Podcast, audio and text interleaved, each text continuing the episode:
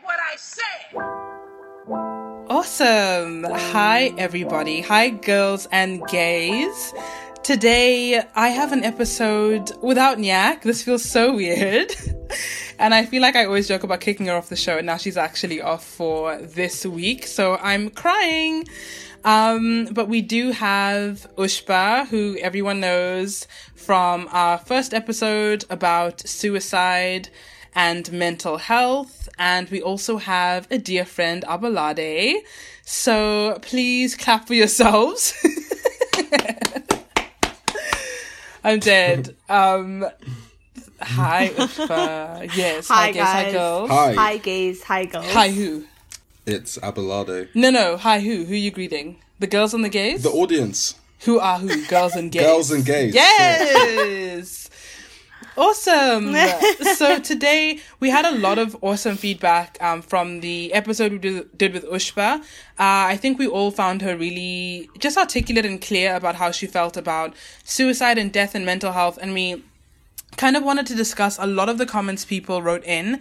I think mostly because I think we Ushba also talked about this how um yeah a lot of us just don't feel like we have an outlet to be honest about how we feel about death and a lot of us think about death more than we talk about and so we just want to kind of continue Yeah. that convo but just going through a whole bunch of um comments and questions people like sent in so let's just start off. I'm going to read two of them and then all three of us are just going to like chat about them. And just for time keeping sake, I'm going to like moderate and make sure we just get through everything. So, actually, let's just first have a check in today. Um, I just want to first actually start with you, Abolade, just to open up. You said something really interesting to me, which was that you, about not having necessarily really good days or really bad days or allowing them to be. Like, can you just say that again? Because that was such a useful, that really helped me like chill about my life. So can you comment, can you say something about that? Um, yes, so we were, where were we yesterday? Where were we? We were in Cape Town. Camps Bay. Camps Bay, eating good food, sipping on wine. Yeah. Um, yeah. yeah, so what I was saying was that, um, the way that I sort of manage my mental health these days is that I don't let like the, I don't get too carried away with the good days. Like, I don't get overexcited. And I also don't get too down on the bad days. I just kind of keep myself in the middle. uh, because I found in my own experience is that when I let myself go to each extreme, that doesn't help in the long run. It's especially like the good days. It's like, yeah, you get a short term high, which is great, but that, you know, you can't sustain that sort of happiness on that level or that sort of um, excitement about life in general on that level every day it's not it's not possible. So some people i feel like give themselves when they have those really good days they then set their standards as okay every day needs to be like this. Be- and then because that's unrealistic it's really triggering when it's not. And then that also sends you um onto like some sort of downward spiral. So i just sort of make sure that on really good days i don't get too happy or too carried away. And on really and then um the same on bad days i don't get too um too down either. It just kind of sort of keeps me leveled out Um, do you think, Abolade, that you actually have um, some sort of control or mechanism where you can exercise to what degree you experience each emotion or the degree to which you experience the highs or the lows? I to me it's like yeah when so when I experience a particular high or low I just it's it's all about just speaking to myself. So in that exact situation in real hmm. time I'll have that conversation with myself. Like I don't let myself you know get if I'm really happy like I don't let myself you know stop myself from being happy but I stop myself from you know labeling this as you know as the day or labeling this as the kind of day that I want to have hmm. for the rest of my life because it's unrealistic. So I just sort of let I let myself be happy, but I don't get carried away. that's such an interesting distinction from like the distinction between stopping yourself from feeling the happiness and then stopping or sort of reminding yourself that this isn't what you should be all the time because i feel like when in the past where i've had really good days I actually do try to stop myself from feeling it fully because a part of me is so anxious that something's going to go wrong that I don't hmm. want to even experience the good sometimes, which sounds really messed up, but Yeah. I've even noticed that sometimes that can then become a long term sustained mentality in a relationship as well. For example, like a friendship or a romantic relationship, like not necessarily in my familial relationships because we have ways of grounding each other.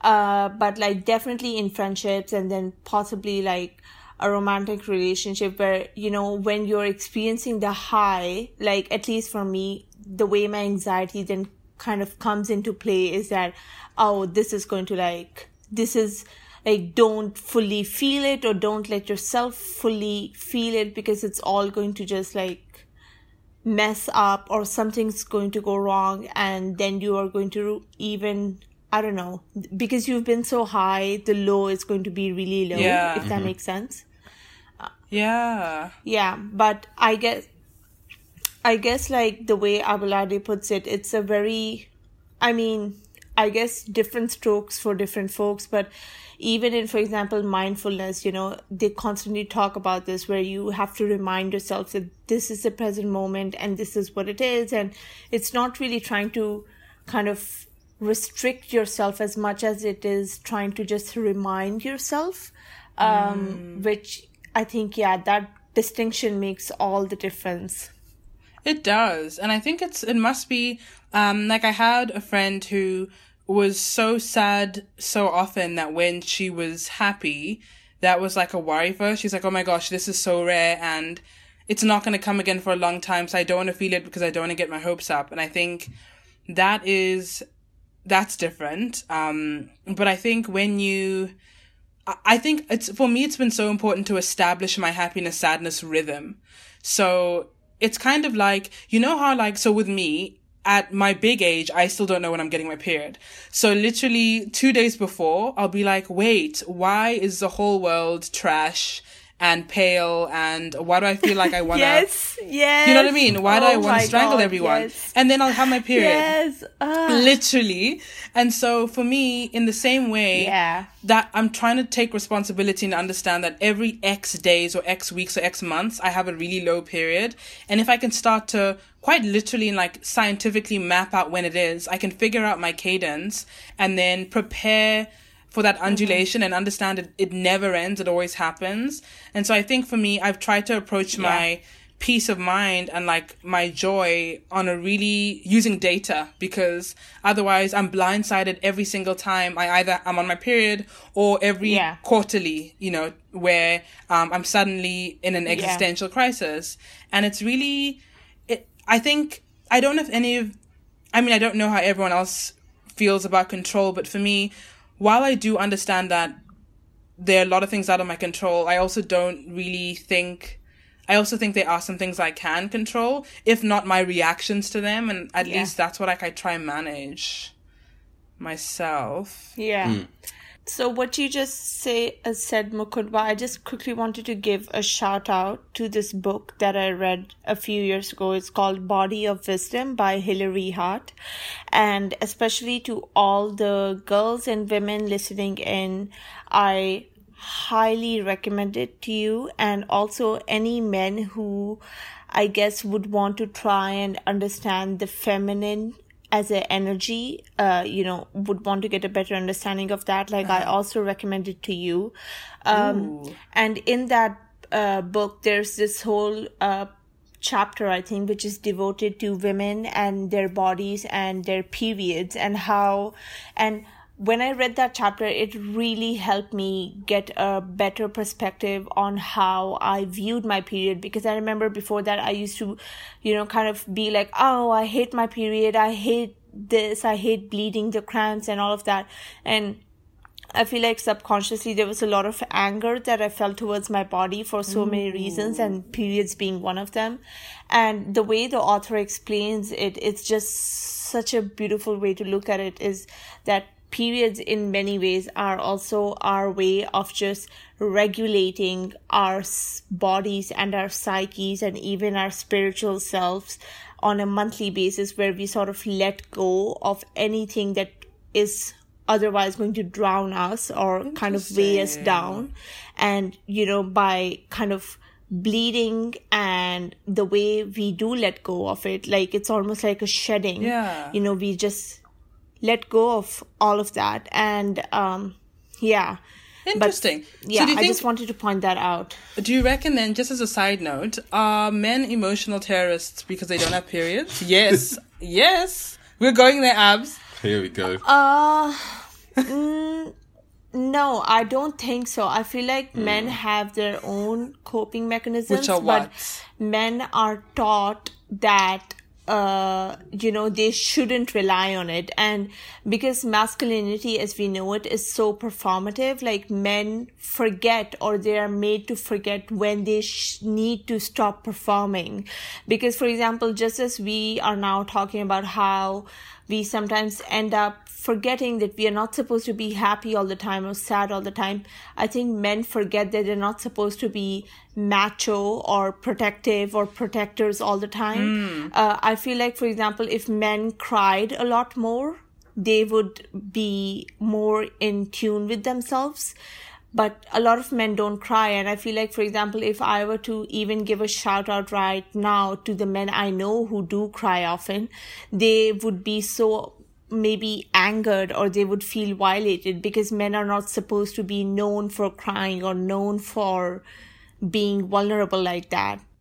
When was the last time you cried, Abolade? Oh, just at dinner, a little bit. Did you? No, you Yeah, didn't. Makunda was too busy munching the food, but yeah, I had a little, t- had I had a little teary moment. But we'll, Are you we'll- serious? Yeah, we'll we'll talk about that. Uh, It's something completely different to what we're talking about. so what? Uh, Unless, do you want to share? Oh, it was mostly just you know when we're having that conversation about um how no one in the restaurant looked like us, like in the area that we're in. The only like most of the black people you see are just people who are like working and stuff like Yeah. yeah. There's no one. There's no one that looks like yeah.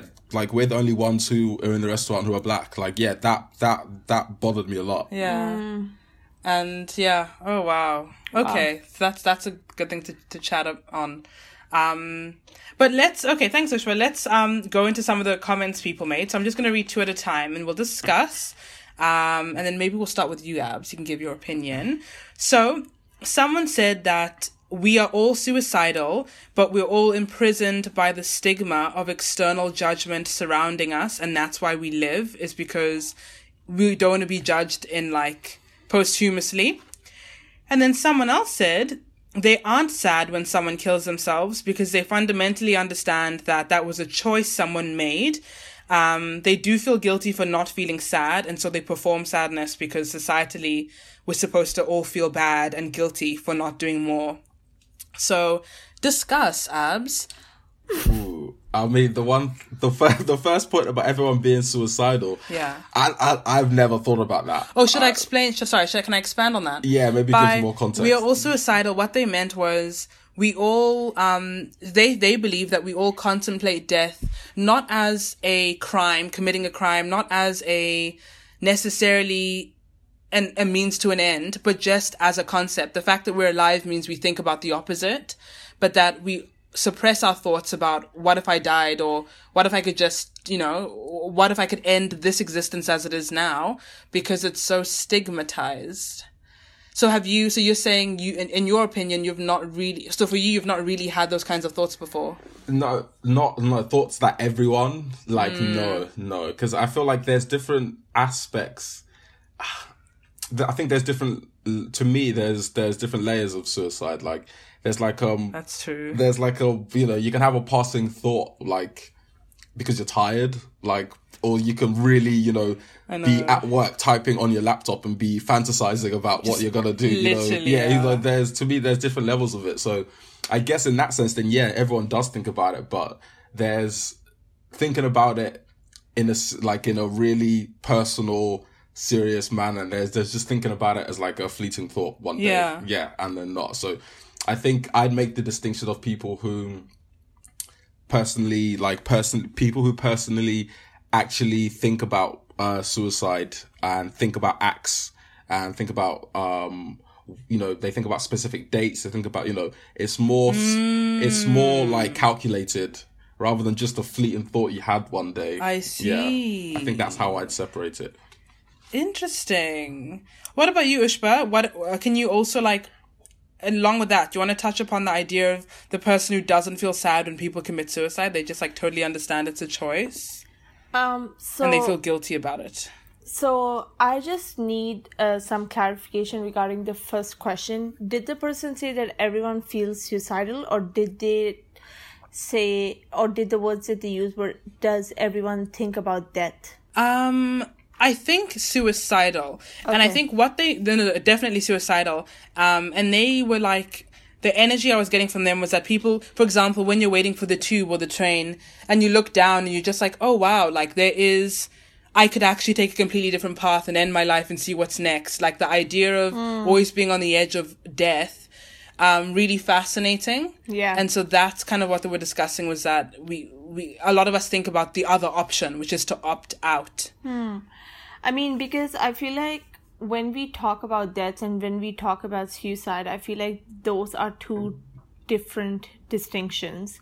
And for example, because I, for example like there's this saying now i can't remember exactly where i first read it but it says that a man who has failed to prepare his kids for his death has failed at life was that in black panther mm. anyways someone can tell me where i heard that but the point dead. being that uh, i remember when i first heard that like i was so touched because for example, like the idea of my parents dying or even my parents taking their own life is just so overwhelming that it like shatters me to the point of that I start crying right then, right there. But it's not the same mentality I have when it comes to, for example, thinking about my own death or my own passing. And the reason why I'm bringing it up is because um, in Islam, there's a saying which says, um, I think it's a hadith, which means the saying of Prophet Muhammad, which says that you should uh, set your will, as in, you know, when someone dies and they have a will. So you should set your will every three days. And that is something that's a very active concept in my immediate family because every single time any of like either I or any of my siblings because we are kind of all over the place for our studies. Like every time we leave our house or we leave our family, my mom will actively try and remind us of what she would want us to do or how she would want us to be in case we died or in case she died or any member of our family died while we were not hmm. at home. Wow. And the reason why she does it is because we like I feel like even as a family, maybe because we are immigrants or maybe because we are kind of so spread out whether we want it or not, like we constantly have this thought of like, what if one of us dies while you know we are not together and we don't get to see each other? Yeah. So we try to say our goodbyes with that intention. And the reason why i'm bringing this up is because since i did the last episode i've just kind of been reflecting a lot about even more so about how is my individual relationship with death, but also how my collective relationship with death is. Collective in the sense as a family, as a community, as a religious community, so on and so forth. And I feel like on one hand, like a lot of the members of my family, when they have passed, I haven't really grieved in the way that people normally grieved.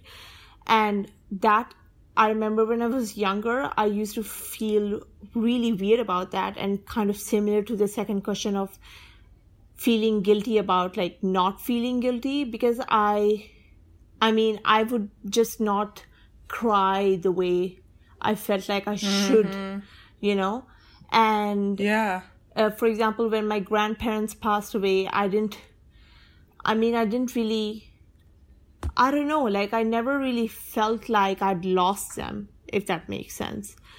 Um, so I think yeah. that's another thing is that do you really feel when, for example, someone takes their own life, like, do you really think that you've lost them? Because maybe if you have this connection with them, it's almost the same as a friend moving abroad where you don't get to see them as much but then you sense them from time to time but then of course it yeah. also just depends on your relationships because for example god forbid like if my mom were to pass today i feel like i just would have to build myself up from ground up again because my relationship with her is so it's so present in everything that I do that not having that constant contact would really fuck me up. Yeah, and I think for me, just what you said about your mom, ah, like I think in so many ways, I believe the way I've been raised and everyone I know, my community's been raised is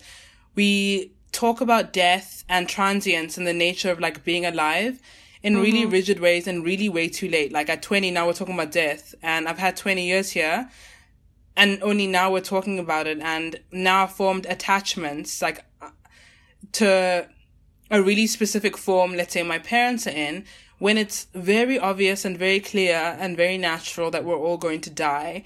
And I think if I could, if, should I come back on this earth, I do hope that I and the, the family I have then can cultivate a different culture of not being attached to our physical form so that it's not earth shattering when they die. I'm really, so I'm really not looking forward to my, oh, obviously no one, uh, well, I don't know. I was going to say no one's looking forward to their parents die. I don't know. I am really already bored of how unhappy and un- unsettled and disorganized and disheveled I'm going to be when my parents die. Mm. Um, it's already exhausting. I can already tell I'm going to, for a year, you know what I mean? I'm going to gain weight. I'm going to be, I can't, I won't be able to function. I'll, I'll feel so hollow. And I'm already just absolutely exhausted by that idea because I really want to believe, and I do believe in like the transience of life. And I do believe in that people don't like leave, like people are with you, but just in different forms. And I just think we've prepared ourselves so badly, um, for what happens next.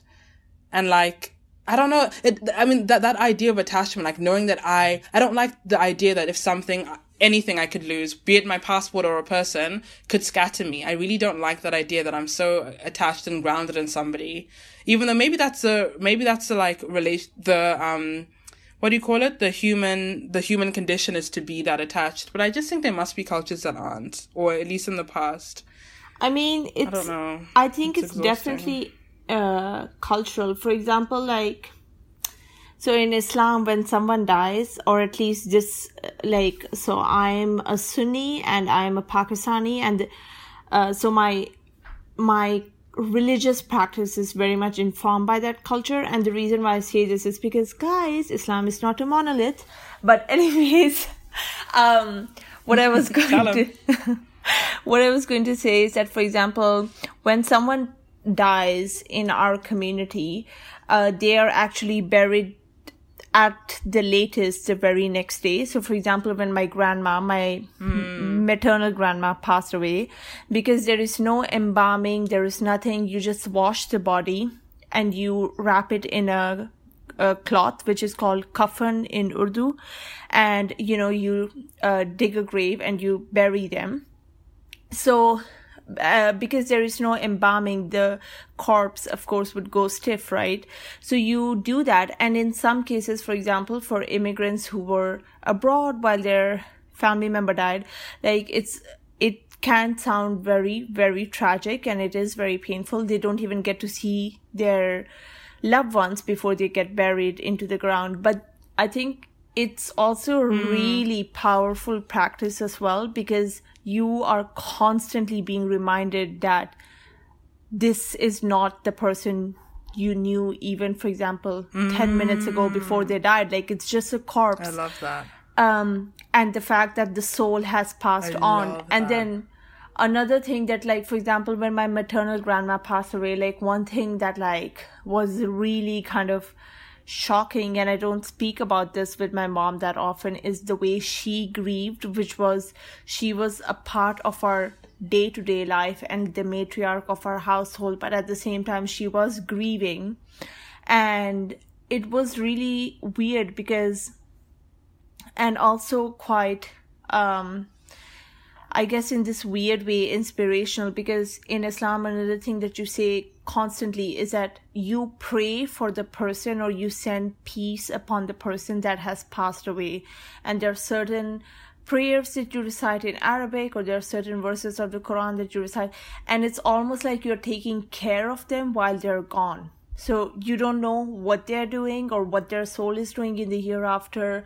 You may have mm-hmm. different beliefs but just as we constantly send peace upon the prophet like it's an active practice of knowing that when you send peace upon the prophet it actually does go to the prophet it's the same way of doing that to all the souls that you have passed on and that is something yeah. that is okay. really powerful to me because then that means that you can send peace upon or love upon literally anyone and it's mm. not like you know it's it, it, that relationship hasn't died like it has just transformed if that makes sense mm, i see and what about um, just moving on to the next two, um, I'll just start with you again. So someone said, if I don't find a reason to live by 30, I'll kill myself.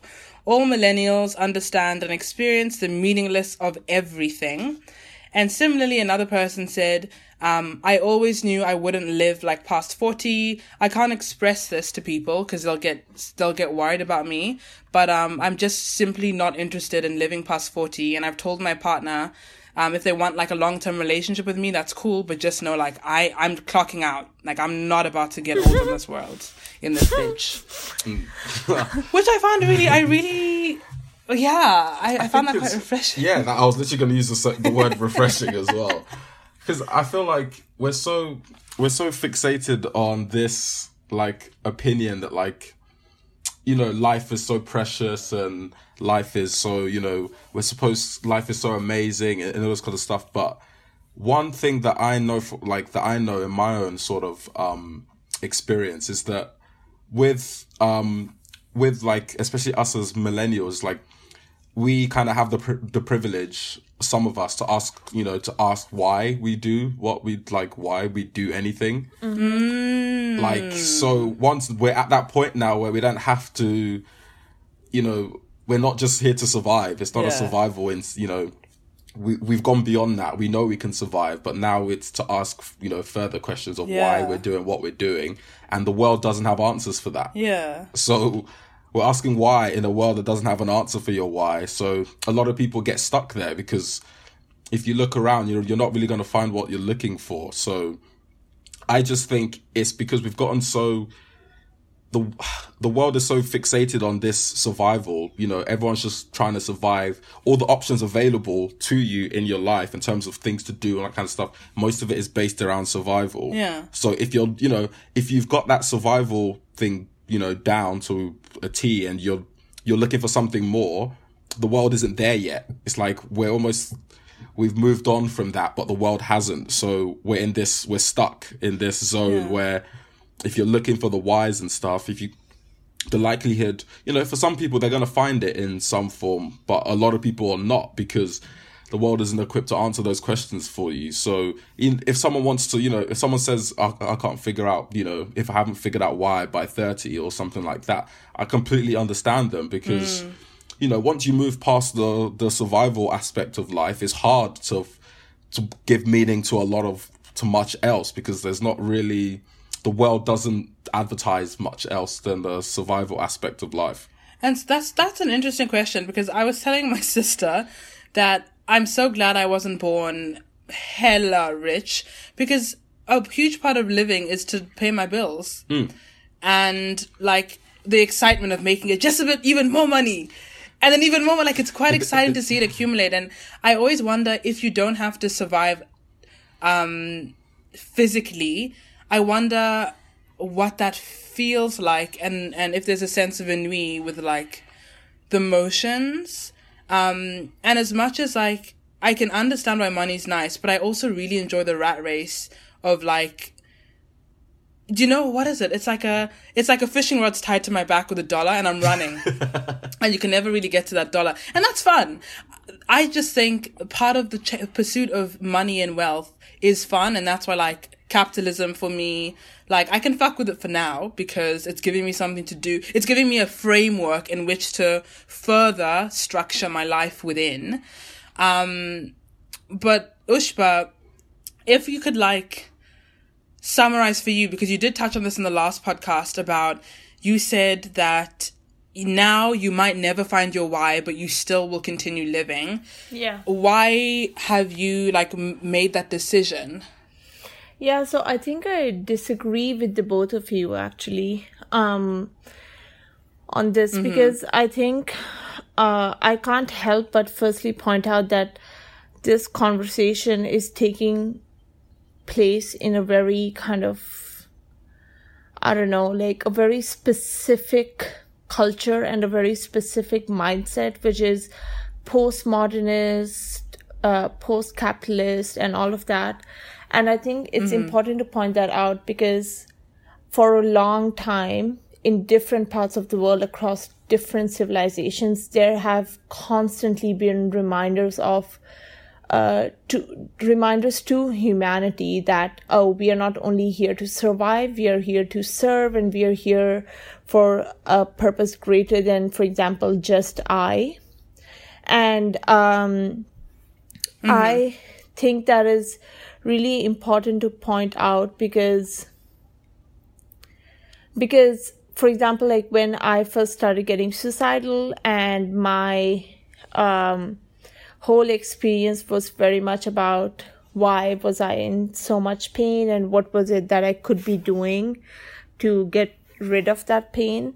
Um, I started like as I told you guys before, like mm-hmm. I started looking into different spiritual and philosophical uh, viewpoints, and one thing that like then I was constantly reminded of was this is why um, so many people, regardless of who they are, where they come from, what race they are, they seek out a understanding greater than themselves because that is actually mm. how humanity works or thrives. Because, for example, like I would say to this person who's saying that they would want to peace out by 40 like firstly the world may end by then so that's a very realistic goal actually. Like the world may actually hey. just end by then okay? So that's one thing for sure but then the other thing is also that you may actually just end up dying but it's not trying to say that you should or shouldn't do this but like it's also that the self that you know to be you right now may just fully die by then and that is something really incredible.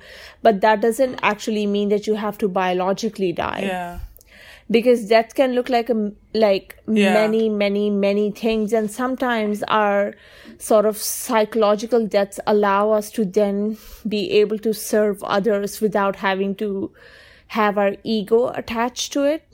And i feel like for example i like truly hate capitalism but i'm a kind of a mm. puppet. I can't help but exist within the realms of capitalism. So much of me as I am today has been enabled by capitalism. So it is what it is. But I know for a fact that if I didn't have to chase that dollar, as you were saying, I would actually spend so much of my life in service, not because I'm trying to be some like righteous bitch or because I'm trying to be a saint or any of that shit, but because like look around you, like look around you the world needs service. Like, what the fuck? Like this world. But let me jump we... in and ask you about that. Yeah. I think that's part of why life is so unbearable is because people either have decided or have allowed the illusion that you can't do everything or contextual to your own life that you can't do exactly what you want to do or, or at least some version that, that is coherent with the circumstances you have. So, I mean, is there a reason you can't be of service now and chase the dollar? Yeah, because my f- depression and my mental health is fucking political. Like, I'm constantly being reminded like systematically legally why for example i can't just full-time work in human rights because you know there's sh- like for example hmm. there are so many places where i know i would be such a supreme bitch and i would actually be able to lead in a very very good and strategic manner but i can't because the laws don't allow me. Or for example like i need to secure hmm. funding before i create a solution or you know it's going back to the fact that it's a capitalist world. So constantly it's like regardless of your humanity your primary function then becomes money money money money money. Even though it's it shouldn't be that way but i i don't mean to ramble but hmm. i guess what i'm trying to say is that sometimes it's like there is a joy in service which isn't trying to kind of it's not that sort of social media service where you kind of like uh, post a picture or comment or share every time you do something good. It's not that. It's the fact that like you are able to connect with other humans or life in such a way that is maybe even like you can't really express that into words. Like it is what it is. And it isn't trying to hmm. say that oh like i have nothing good going on in my life and this is why i want to help others. It's more about you recognizing that someone else needs help. And if you're able to somehow get that help to them or help them enable themselves mm-hmm. that is really really powerful. Because it's also just constantly detaching yourself from your own ego. Because as much as like your own self matters and self love matters also just being like there's a distinction between self love and narcissism and i feel like service helps you do that and you know the service can look like anything it can mean like recycling or being a doctor and helping your patients or i don't know being kind to someone Yeah. or feeding your dogs Yeah. anything And I think what we should do, I'm actually going to put a. Is it a pin or a pen when you want to bookmark like a conversation? Pin. A pin. I, I put a pin in. I want to put a pin in this. Ushbah, let's have another episode about this because I actually want to talk about how can you exist as um, a person who op- who occupies an intersection that is oppressed in this capitalist patriarchal um, white world and how to find joy and choice within that structure because um, I really understand what you mean. I don't, and I've, I, I don't agree for myself, but I understand what you mean. I think we should talk about that more because I'm so interested in, yeah, that, like how black and brown people choose, like what we choose and what we, th- and what we don't choose and like what structures we feel like inhibit those choices. yeah So me and you again.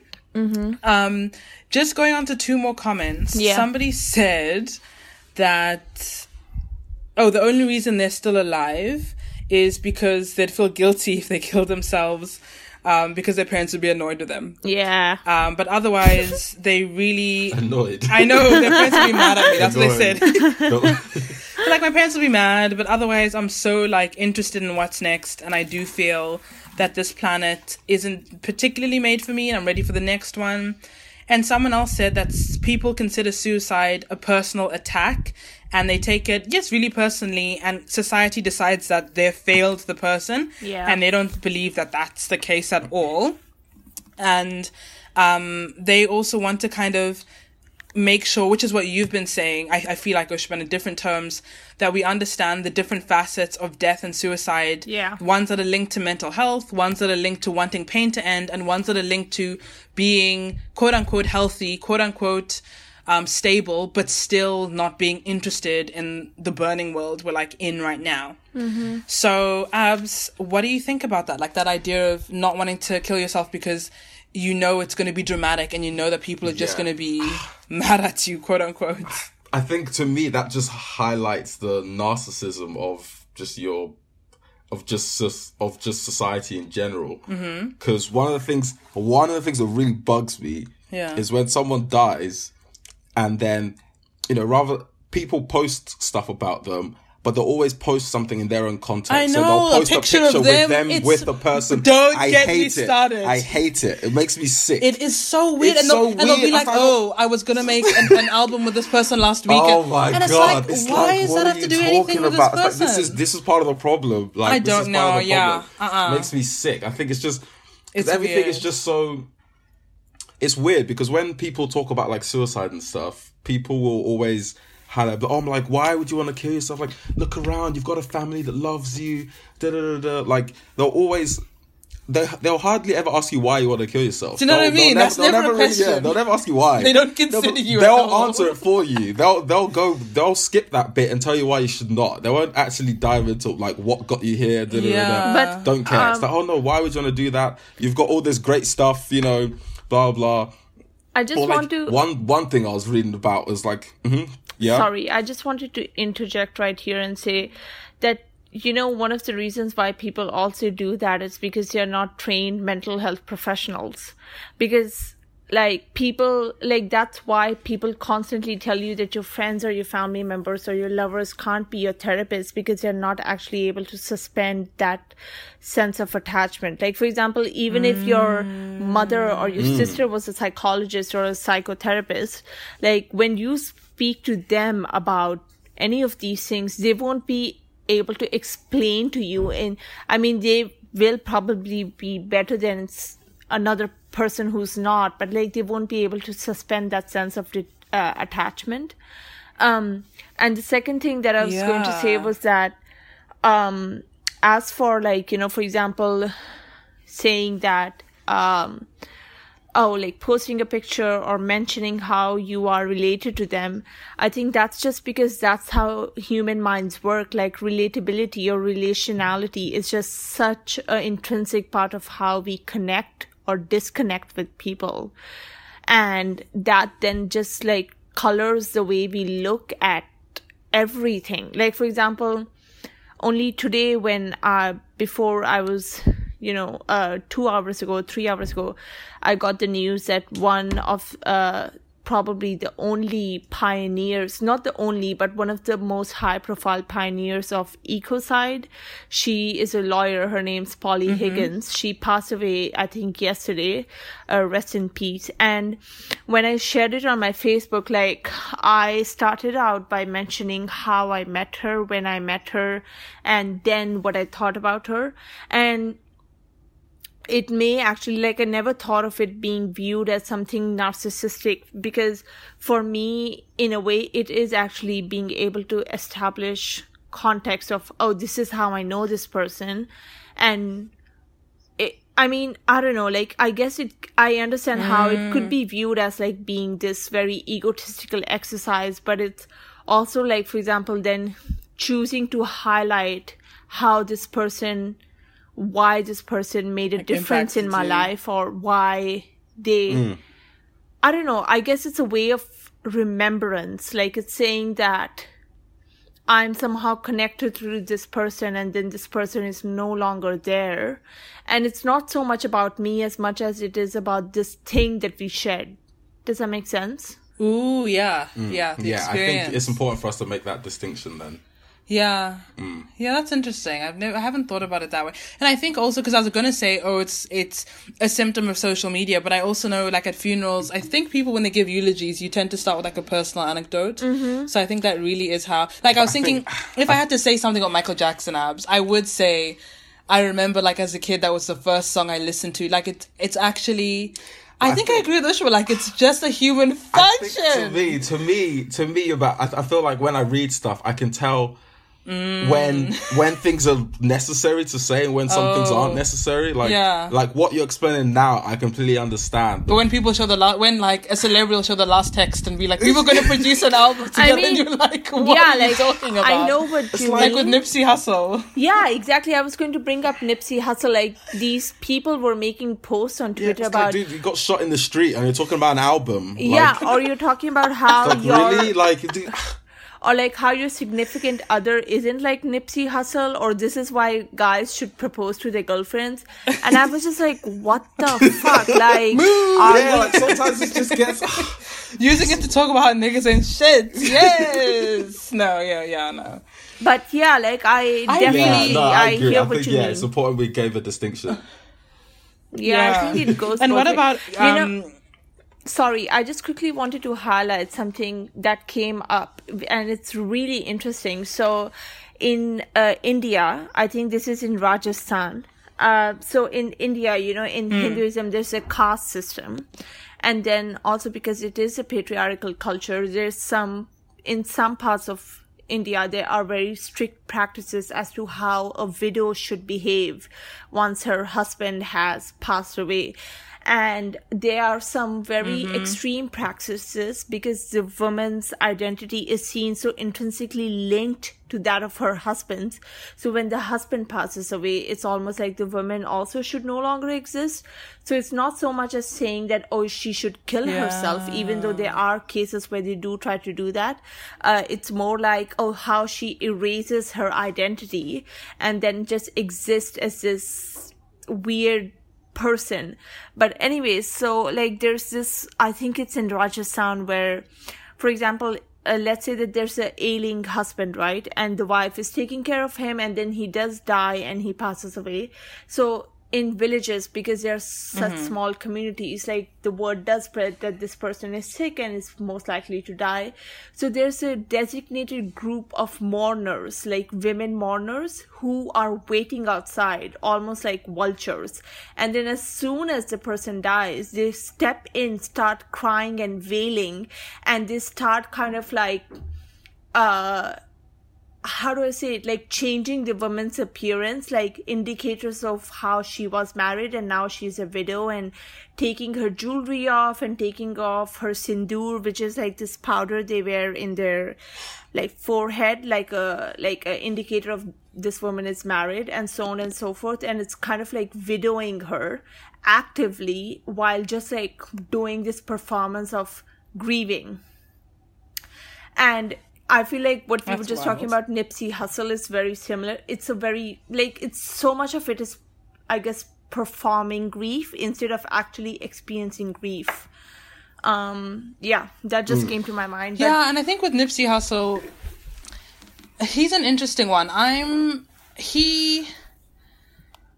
It was really interesting. His death had an impact on me, and I'm like really excited to learn more about him because he sounded like someone I'd really get along with, and it, it strikes me that a lot of he just seemed like intensely himself. But what I found really interesting which is like maybe actually a really a huge anecdote is that basically whenever white people start to comment on black death that's when you know it's gone south. And so when all the white people were like yeah this is this is an example of what a black male should be. Like you Oh, should set up schools and barbershops um so i agree in that respect where a lot of the time yeah sometimes we capitalize on death in a really weird way um yeah. yeah, and it's bizarre. And I think some of it's coping mechanisms, others, other parts are just like for whatever selfish reasons. Um, but it is a mad thing. Yeah. And then just to kind of close off, we have like a few more minutes. Someone said this, and I wonder if you guys disagree or agree, that the key to happiness is understanding that death is not a distant event, but it is in the fu- it is in the present. And once you understand that death is all around you and that you are dying, that's when you can really live. okay, wow. agree, I disagree? I I need I'm not to know tell this anyone what the key to happiness is. Can I actually connect I with this person? You need to tell me who this person is because I No, absolutely. No, I can I can shout her out. Yeah, no, she's please. a big she's like Death's number one fan. It is Bobo. Um I'll add I'll link her. I'll add her in our um to you and also like in the bio. So that's What what she amazing- said. Um we were discuss basically, yeah, I was we were in agreement. I said that the reason I have such a good life is because I know I can die at any time. If the stuff gets too hectic, I'm out of here. Like, no one can tell me anything. I'm simply not interested in suffering, my personally. And personally, that's a decision I've allowed myself to make. And because I've allowed myself to leave, because I know it's my choice, because it's my life, um, I actually just have such a popping existence. And I think before, before I gave myself that choice, um, that was really scary to think that I could suffer endlessly and that I, I didn't have choices.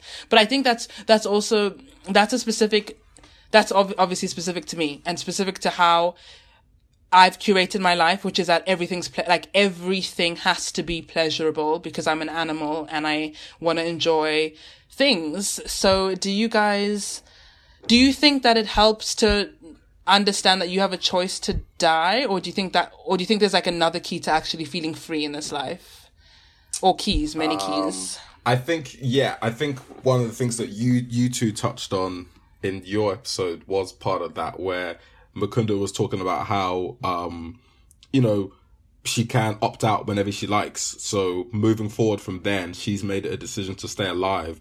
So she might as well just enjoy it. She might as well, you know, try and do the things that, you know, um, pleasure her in whatever way. So I understand it to that extent. I just don't like, I don't like giving people like absolutes. Mm, like you're saying this is the key. This is the key. I don't know. Like I, I'm just figuring things out day by day. Like I don't know the key to. Any- I have no idea the key to happiness. I have no idea. I literally figure stuff out when it's in front of me. That's it. Day I- by Day by day. day. That's my. That's my way. It's just doing things day by day. I don't think. I don't know what I'm gonna do this weekend. I don't know what I'm gonna do next weekend. Like I don't know unless it's something specific, like a holiday or something like that. But other than that, like yeah, I just don't plan. To me, that's that's it for me. I don't plan. That sounds exciting because that's literally how animals, all the squirrels and tigers and They're everything living live. life.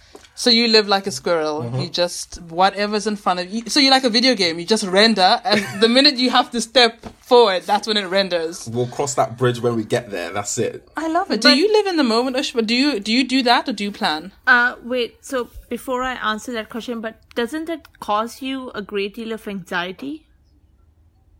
When, like, for example, you to me, have to it's plan. What when I have to plan. Yeah, or like when, for example, like as much as you do live day to day, right? Like, for example, what if there's an event that you've been invited to in like six months and you kind of have to think about it or plan about it? Like, does it not? Because that's how I am. Not necessarily because I don't have to go. Hmm. Like Oh, wow, I everything, never everything's thought a of choice. that. I think that's also something that Ushbah, I'm. Fuck! everything's a choice. Like you, you don't have to do anything. Ushbah's mind is blown. Yeah, I don't feel like I have to do anything. Like Because people yeah, like I don't feel like I have to do anything. People tend to think that like I don't share what I want to do in life because I'm trying to I don't know, you know that dumb Twitter thing, oh like real real men don't share, they just Keep your goals to yourself. You know? Yeah. but like Make I'm just like m- make moves in the dark. You know, Yeah, corny. and I'm just like I'm like that because my anxiety is so crippling and my depression is so crippling that for example, Mm. if I announce to the world like let's say that oh I, I don't know like I want to make like a million by the end of next year, you know. Also, if there are any sugar daddies listening right now, like guys, please get in touch. Hey. Um, but also, it has to be a halal relationship. Like I'm a halal bay. Let me tell you that from the get go. I'm Um, absolutely dead. but uh, what I was going to say is that like it just causes me so much anxiety that like even sometimes like just saying it to myself that like oh I can do this or I'm I don't know for example going to go see a friend in like 2 days time like some days that's just going to fuck me up like do you know what I mean like hmm. i- it's not Yeah, that yeah. I don't want to plan or I want to live in the present. It's just like my anxiety, depending on how good or bad it is, like it just won't let me do any of those things. It's just like, I don't know, it's like this state of anticipating impending doom where all you can think of is the worst possible thing. And then being in that mindset, then answering your question, like I just try to work towards achieving my goals without like right now for example like i'm applying for jobs but my constant practice is apply for it but never get attached to it. Ever. Love it. Mm. so like for example it's the That's same with like guys as well. Like i'll be like oh i'm bored let me text someone. But then at the same time it's like bitch hold on. Like what are you feeling right now? Oh my Don't gosh, I feel it. Can't. um No, I'm so attached. I know if I want to marry someone after two weeks. i mean yeah i'll be like that as well but Two like weeks is even a long time. Yeah, no, like I'll be like that in a span of a day. Wish but- but we're too much. yeah, but it's but I guess it's also Go. like that's also one of the joys of living is when you don't have your shit figured out. Like sometimes it's just fun feeling True. those Keeps it emotions. spicy. Um, That's true. You know, But I also think abs. It's interesting because I feel like in in not planning, you allow spontaneity so much more space.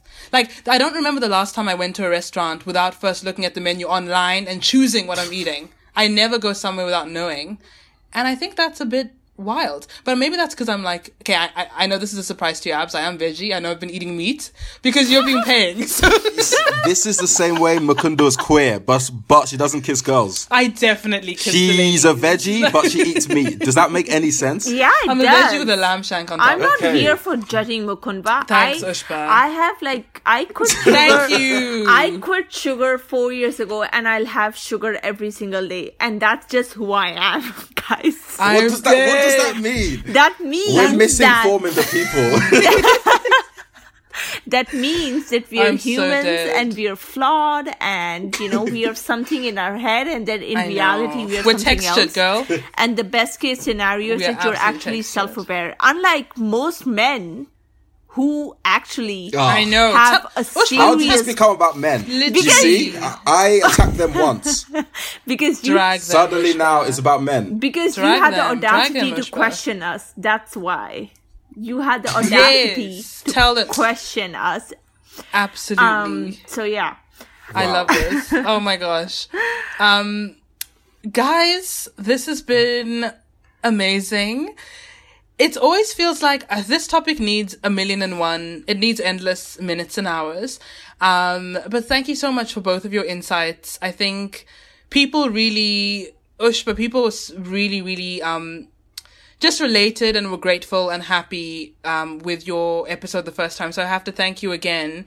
It m- meant a lot for a lot of people who responded to me and also were just like silent on it. Ah. So thanks so much, both of you, for sharing. No, thank you for um, giving and me a again, please send in. Oh, of course, girl. And and please send in um I'll I send all the comments to Ushbah, so you can always DM me. Abs doesn't have social media because he's a G, moves in silence, like what, Ebo? Like lasagna. like lasagna. so just send me comments or any of them. I'll forward it to them. Um, but otherwise, please leave a review and a like and a comment and a and a subscribe on our SoundCloud, iTunes, and what else? Spotify. Um, and let us know what you want us to talk about next, particularly with Abs and um, Ushbah. Uh, I, I know a lot of people feel like Ushbah has a really particular skill set of just being articulate, especially about things that are really hard. So let us know what you want us to talk about, and we'll have her on again. Um, just before you end, uh, Mukundba, I just wanted to say while we're still on the air that um, for anyone listening in who is uh, suffering from anxiety or depression, you may be suffering, but maybe you haven't been diagnosed. I know that was the case with me for a really long time. Um, and I just wanted to say that there's an app that you can find on iTunes and on Google Play and most uh, other situations. Uh, it's called Youper, so Y O U P E R. And it's an app specifically designed for uh, anxiety and depression. And it's an artificial intelligence app. It's a mood tracking app. And uh, just give it a go. I really, really recommend it. It is amazing. I know that it really helped me in uh, the last three months when I really needed it. I don't use it as much, but I've been recommending it to uh, the friends that I think they need it. And, uh, you know, like we share so much data and information with so much uh, technology that's here to like kind of like fuck us up and track us in ways that we have not uh, consented to. So another app is not going to harm you. This actually, I really do believe it's going to help you. You can track your anxiety. You can track your depression. It helps you take some time out when you're going through the most. And, uh, yeah, it's there in ways that sometimes it's hard for humans to be because humans, you know, we are available. We are not available. Your friends or your, uh, supporting person may be there or may they may not may not be there but the app is always going to be there. Mm-hmm. and why shouldn't you use it? Why shouldn't you? What's stopping you? Yeah true. Uh, i'll link them. I'll put them in the bio. Yeah so please uh, do you. check it out. thank you so much for that. Yeah. Thank you. Thank you thank girls you and guys. gays Abolade Ushbah thank you so much. And everybody, like, comment, and subscribe. And we will see you next time. Mm-hmm. Bye. Have fun, Bye. guys. Bye.